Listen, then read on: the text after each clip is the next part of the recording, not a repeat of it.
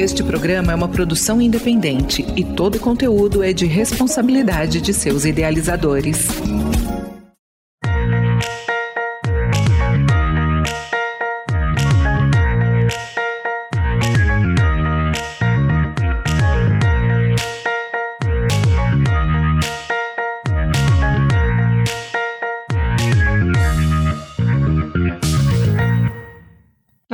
Eu sou a Júlia Conca e este é o programa Cidades de Fato, um espaço de diálogo, um programa feito para ouvir as vozes da cidade. Vamos conversar com especialistas e a população sobre cidades e soluções. Cidades de Fato, seu papel inclusivo e o nosso papel cidadão. E o tema do programa de hoje é BR Cidades Nacional e as expectativas da implantação do Núcleo Tocantins. E para falar desse tema relevante, vamos entrevistar a Carina Serra Amâncio.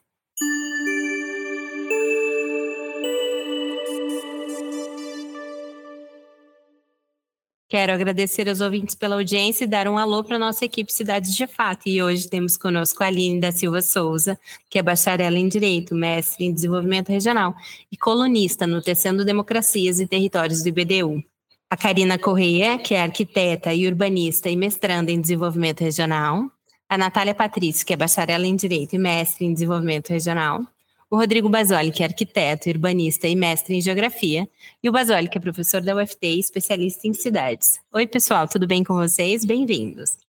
Oi, pessoal, o programa de hoje nos reserva uma grande surpresa. Oi, pessoal, a novidade de hoje, além da temática relacionada ao nosso lugar, é a nossa nova integrante, Carina Correia. Oi, Carine, bem-vinda. Olá, pessoal. Muitíssimo obrigada pelo convite. Estou muito feliz de fazer parte desse projeto. Olá, ouvintes. Olá, equipe. Olá, Júlia. Karine, seja bem-vinda à equipe. Karina, é um prazer tê-la aqui conosco. O programa hoje nos reserva um debate bem interessante, até porque é uma grande novidade aí trazer o BR Cidades, né, o núcleo Tocantins do BR Cidades, que eu acho que vai trazer uma nova discussão, né, de conceitos que a gente tem traduzido aí ultimamente. Então, acho que as expectativas são muito boas.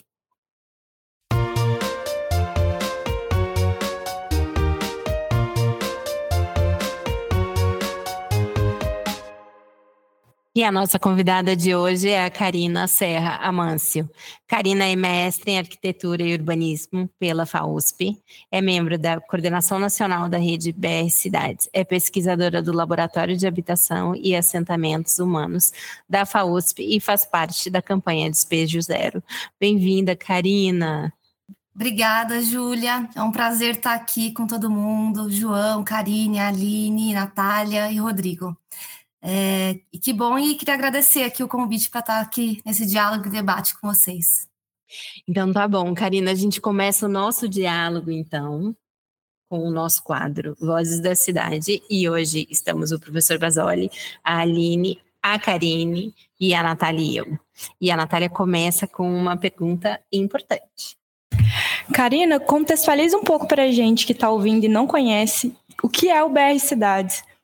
Bom, para eu contar um pouco o que é o BR Cidades, eu vou ter que rapidamente contar o contexto, né, político, histórico, de onde a gente surgiu. O BR Cidades nasceu em 2017, então a gente é relativamente novo, né, enquanto rede política, de organização e de produção de conhecimento.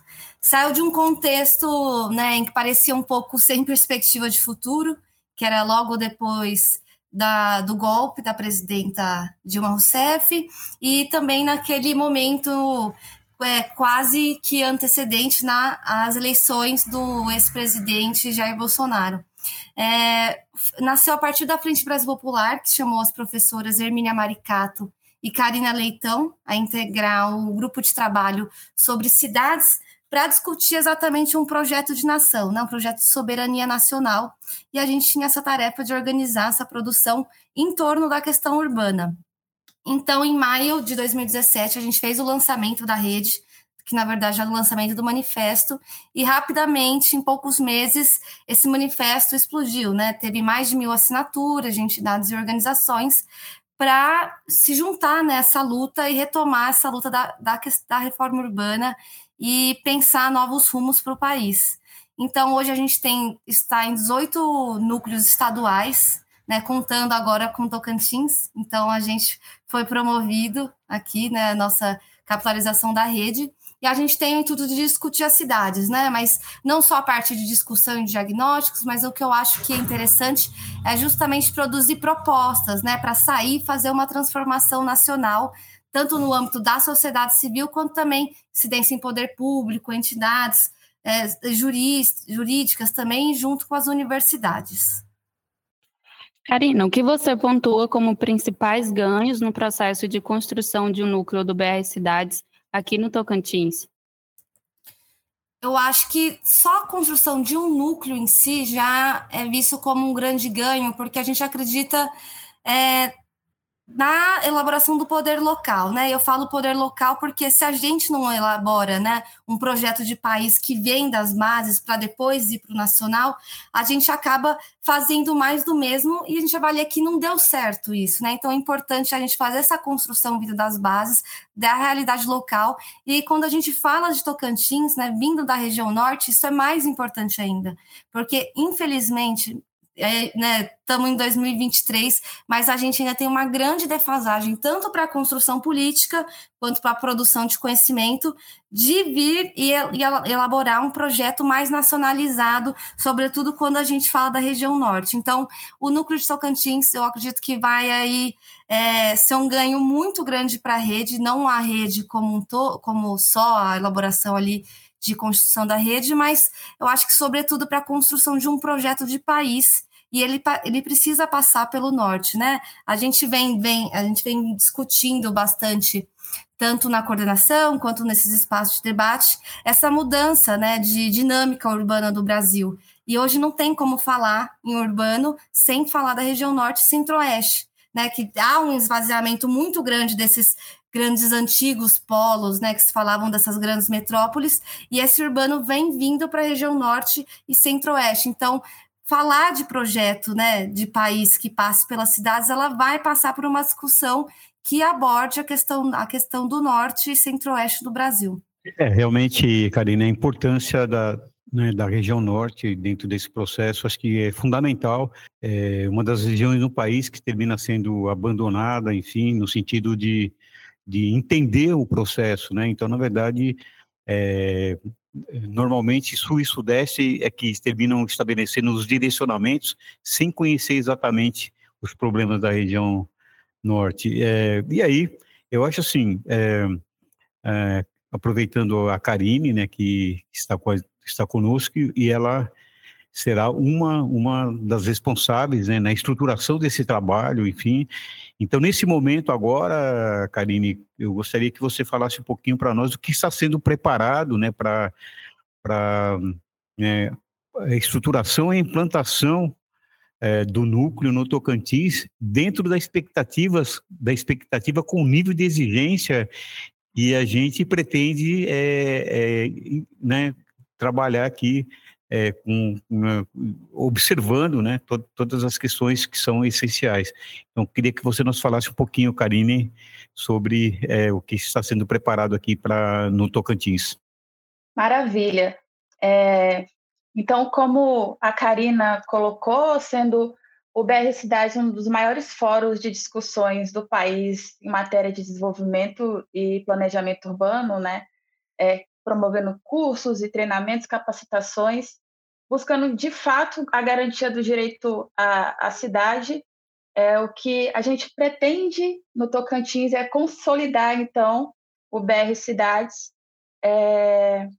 fazendo, então, com que essa organização ela discuta uma agenda urbana a partir da realidade do nosso território, no intuito, então, de se debater sobre como que se pode ter melhorias em relação a políticas urbanas, discussões que podem começar imediatamente, por exemplo, com enfoque no plano diretor participativo de Palmas, que logo menos virá a ser revisado, né? Então, existem uma série de caminhos que a gente pode percorrer para atingir cidades mais justas, e a gente só é possível realizar esse tipo de demanda quando a gente assumiu um compromisso coletivo mesmo e pactuado da necessidade de capilaridade, da presença da opinião pública e da sociedade, né, para a gente conseguir caminhar aí para cidades que são mais dinâmicas, que são mais justas. Então, a gente busca essa implementação a partir dos grupos de trabalho, a partir do laboratório das cidades, o LabCidades, o Neo Cidades,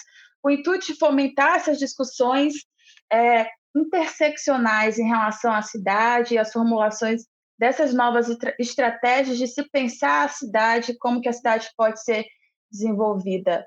Então, nós queremos assumir o compromisso de garantir um futuro mais justo em termos sociais, econômicos e ambientais, territoriais e urbanos, com a participação da população. Eu aproveitar, Carina, como é que você enxerga, Carina, o diálogo, como que se estabeleceria o diálogo, né? E como é feito isso a nível nacional? Como que o BR tem dialogado com os núcleos, né? E aí, obviamente que depende aí dos fortalecimentos dos núcleos, tal, enfim. Então, gostaria que você nos falasse um pouquinho desse trâmite, até porque a capilaridade é enorme, né? Você falou 18, né, estados, e a dimensão territorial nacional é imensa, muito extensa. E aí como que os núcleos trabalham efetivamente dialogando com a central, com a nacional? Então, o BR Cidades é uma coisa bem legal, assim, né? A gente não tem CNPJ e hoje a gente sempre vem discutindo bastante essa necessidade, tanto por captação de recursos, dessas questões mais burocráticas do dia a dia. Mas a nossa avaliação política é que justamente por não ter um CNPJ ou uma estrutura burocrática, algum estatuto interno, isso é a nossa potencialidade, que é essa articulação em rede.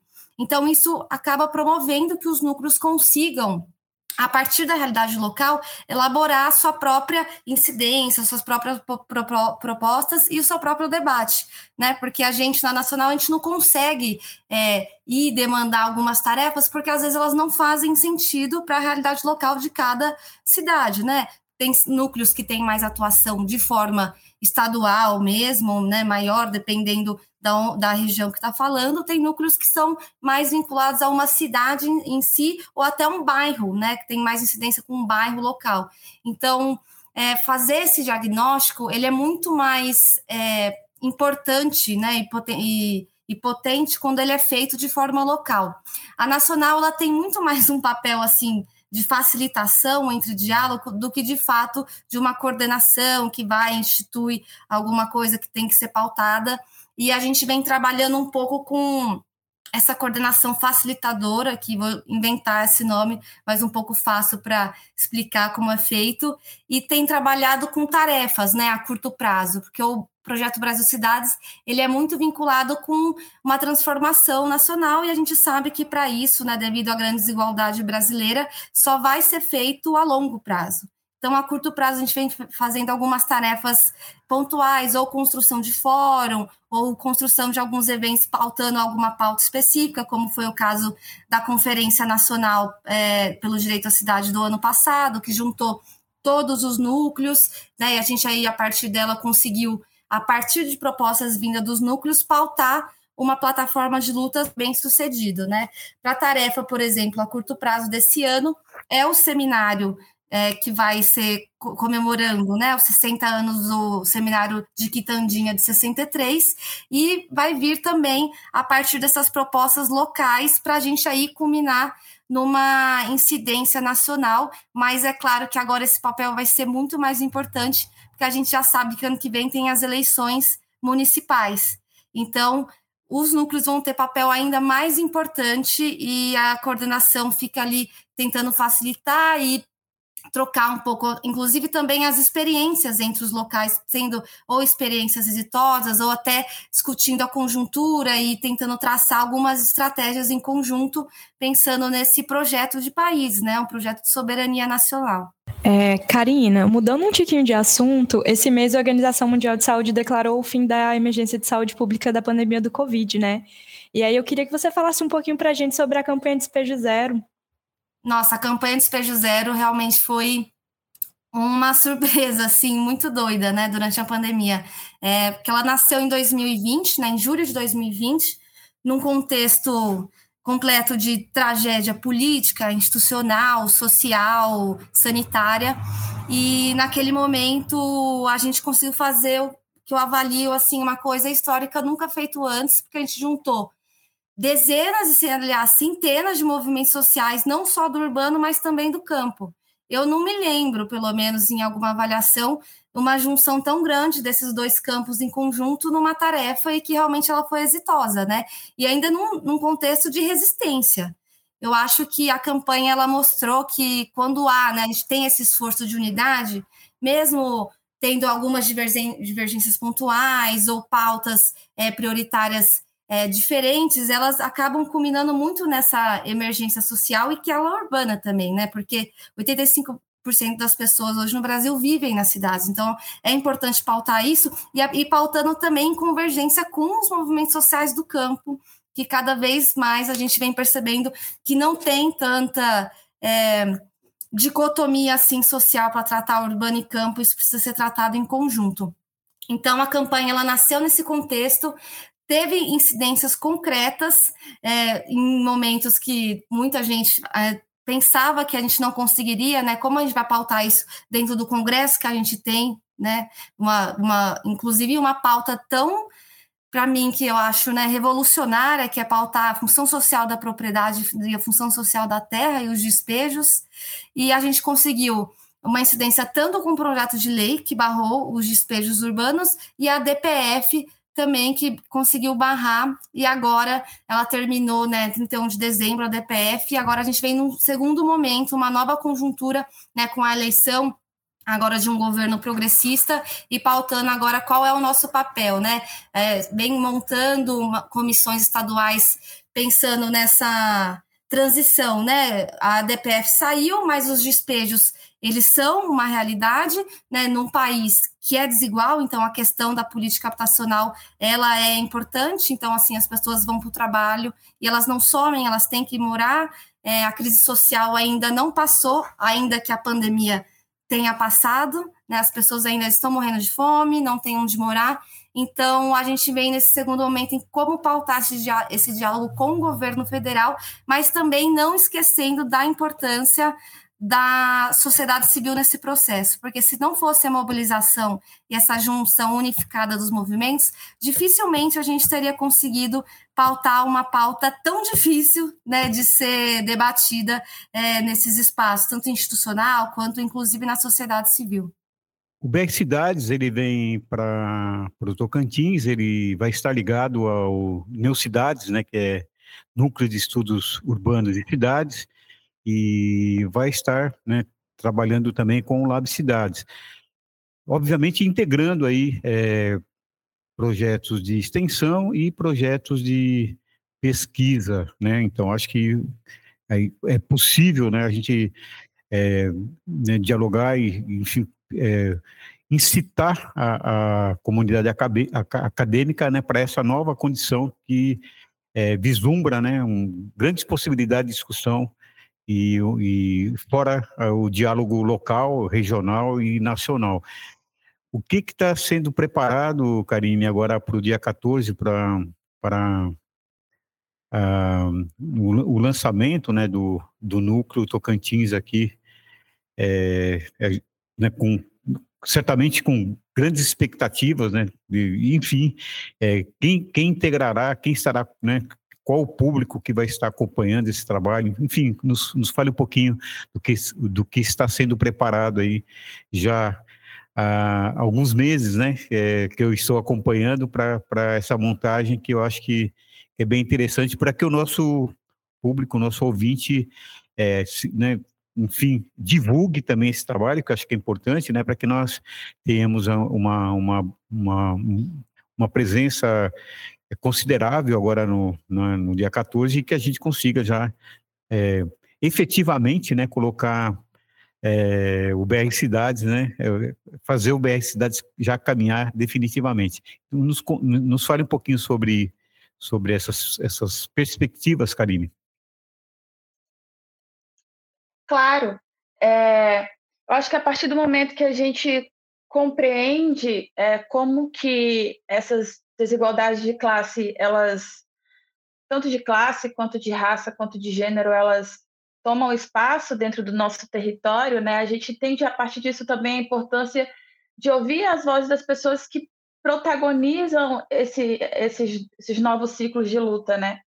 Então, o que a gente pretende a partir desse lançamento, e que estejam conosco também nesse lançamento, é fazer uma luta junto com o movimento negro, junto com organizações feministas, coletivos artísticos de periferia, movimento de luta por moradia, aos movimentos de cultura que ocupam os espaços públicos, dos secundaristas, dos trabalhadores e trabalhadoras que residem na cidade e que queiram mudar, como nós, né, o cenário de desigualdade que nos é imposto hoje, além, claro, da comunidade acadêmica. Então, assim, é um momento muito esperado, e eu já reitero o convite para o dia 14, nós estamos juntos na UFT para a gente dar início a essa construção coletiva de pensar a cidade a partir de nós e de nossas necessidades.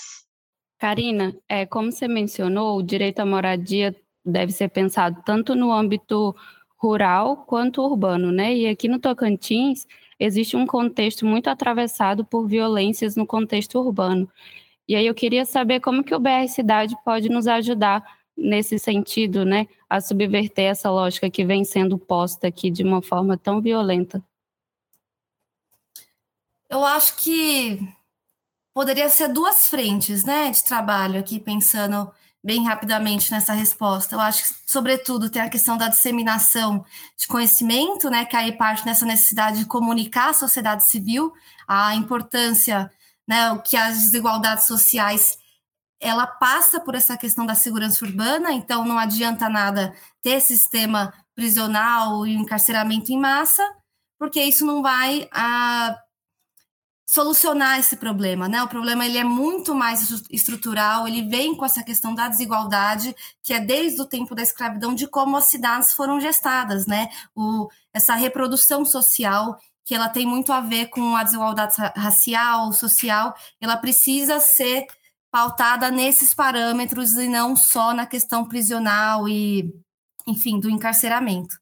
E eu acho que, além dessa questão da comunicação, né, da disseminação, né, da população compreender qual é essa forma de reprodução social, eu acho que também existe uma incidência concreta com o poder público, que aí, né, como isso está sendo feito localmente, aí eu acho que o BR Cidades pode entrar também, seja com assessoria técnica, né, de habitação social, ou seja, assessoria junto com outros parceiros, como é o Instituto Brasileiro de Direito Urbanístico, e como o BR Cidades funciona em rede, ele não é só rede de núcleos, né? Ele é uma rede de entidades também. Então, isso que é uma forma de organização muito rica, né? Que eu acho que a gente pode trocar tanto nesse âmbito de denúncia, e aí a gente pode pautar isso publicamente, com os nossos blogs, né, de comunicação, a gente tem blogs na Carta Capital, GGN, Outras Palavras, Nexo, mas eu acho que, sobretudo, também uma comunicação interna da rede, pautando essas medidas emergenciais com assessoria jurídica, o IBDU, a gente também tem muita parceria com o CONDED, com a Defensoria Pública, então acho que essa é uma pauta bastante, uma forma de se organizar muito rica, né, que dá para a gente trocar e conseguir essas incidências concretas e também a médio e longo prazo. Karina, e meu interesse agora é saber como é que eu faço para participar. Então, como eu disse, como a gente não tem CNPJ, não tem, né, uma fórmula assim, como participar, você não precisa ali se inscrever. Eu acho que participar do BR Cidades é um pouco tá alinhado, né, com o nosso manifesto. O manifesto está disponível no nosso site, que é www.brcidades.org, mas eu acho que é, sobretudo, essa predisposição e ousadia também de querer construir um país mais, né, mais igual e menos desigual, e também essa Ah, eu acho que essa inquietação mesmo, sabe? De querer mudar as coisas e construir coletivamente, sobretudo. Né? Acho que o BR Cidades, como ele está em várias instituições, universidades, facilmente você consegue ir articular com algum parceiro. Vira e mexe, tem gente que, inclusive, às vezes eu nunca conheço, mas vai, acessa o site, muitos professores, estudantes ou militantes de movimento social mandam mensagem para a gente faz uma reunião, se organiza e aí descobre que tem vários parceiros, né? Porque eu brinco que a esquerda ela acaba sendo compacta, que a gente sempre está nos mesmos espaços ou conhece alguém que está nos mesmos espaços e a gente aí consegue construindo pouco a pouco, e conforme eu até conversei com o Bazzoli, brinquei com ele, acho que a gente não precisa inventar roda toda vez que vai construir o BR, mas eu acho que na verdade, potencializar o que cada um já está construindo na sua própria região e fazer convergir num projeto de país mesmo. Oi, Carina. A gente sabe que no norte, em geral, as cidades de médio porte, elas estão crescendo mais do que as metrópoles, tanto em termos de economia quanto de população, né? A partir dos dados do IBGE, e que o próprio BR Cidades nos aponta isso, né? Então, isso tem levado um notável processo de dispersão urbana, de especulação imobiliária, que nitidamente a gente observa aqui no estado. Como que você acha que o BR Cidades ele pode nos ajudar nessa perspectiva? Eu acho que, em primeira mão, né, justamente convergir essas novas pesquisas e avaliações, né, que ainda que a gente tenha visto isso com alguns dados, são pesquisas que ainda não são muito disseminadas e também está em construção. Então, eu acho que a rede ela consegue articular, né, e produzir esse tipo de conhecimento, tanto dentro da academia, e uma academia, né, de potência mesmo, de transformação social, não aquela academia, né, que fica ali naquele salão aveludado, mas uma academia comprometida com a realidade e com a sociedade.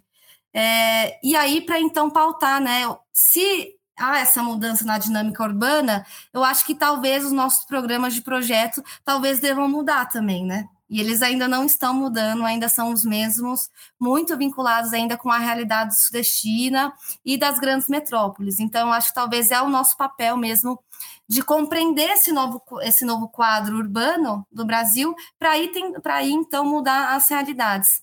Inclusive, essa é uma pauta, para mim, muito cara na minha pesquisa que eu venho tentando me debruçar, porque se a gente não compreender como vem mudando essa dinâmica, vai ser muito difícil a gente mudar alguma coisa, até não só em âmbito eleitoral, já pensando no ano que vem ou daqui 3 anos e meio, mas eu acho que sobretudo na realidade social, né? Porque os nossos planos, seja de mobilização ou de projeto mesmo, ainda estão muito vinculados com, né, uma antiga forma de pensar e de produzir cidades. Eu acho que essa talvez seja a nossa tarefa mais importante agora, né? Compreender essas novas dinâmicas, né? Essa nova realidade.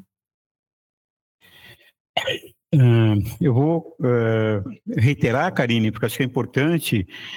Bom, primeiro que o BR Cidades Núcleo Tocantins, ele pretende também logo colocar no ar aí um site, enfim, uma forma de contato. A gente já está correndo, já está pensando nisso, então a gente já criar uma alternativa para que os tocantinenses, né, consigam fazer esse diálogo localmente.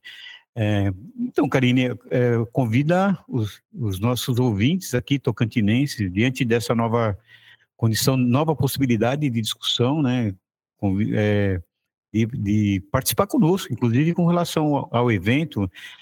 Nós teremos a Carina, né, conosco aqui pela internet, mas estará conosco, e teremos uma mensagem que é muito importante, uma mensagem da Hermínia Maricato, enfim, impulsionando, né, instigando e nos dando esse impulso que nós precisamos, né? Então acho que é importante, novamente, eu queria que você fizesse convite e atentasse esse público, né, que acho que esse público é essencial que eles estejam conosco, até para que nós saiamos fortalecidos aí logo aí nesse primeiro momento, né, para que a gente consiga fazer essa interação e, obviamente, buscando, né, entender um pouco os nossos espaços e dialogando com a Amazônia e já pensando agora já na COP30 aí, né? Então acho que tem uma série de elementos que a gente já tem que considerar.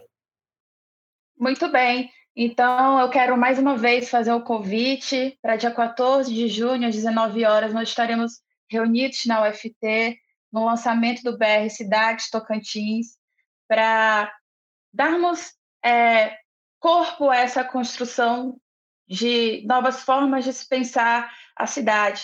Então, eu convido você do movimento negro, você do movimento feminista, você, artista de periferia que ocupa a cidade com a sua arte, você que é secundarista, você trabalhador e trabalhadora que também está cansado de sofrer as desigualdades que são impostas no nosso território, a estar conosco, a conversar, a fazer parte desse processo, porque eu acho que é a partir dessa interseccionalidade desses movimentos com a nossa cidade, com os assuntos que dizem respeito às nossas cidades, é que a gente consegue avançar, de fato, para cidades que realmente nos assistam. Então, fica o meu convite.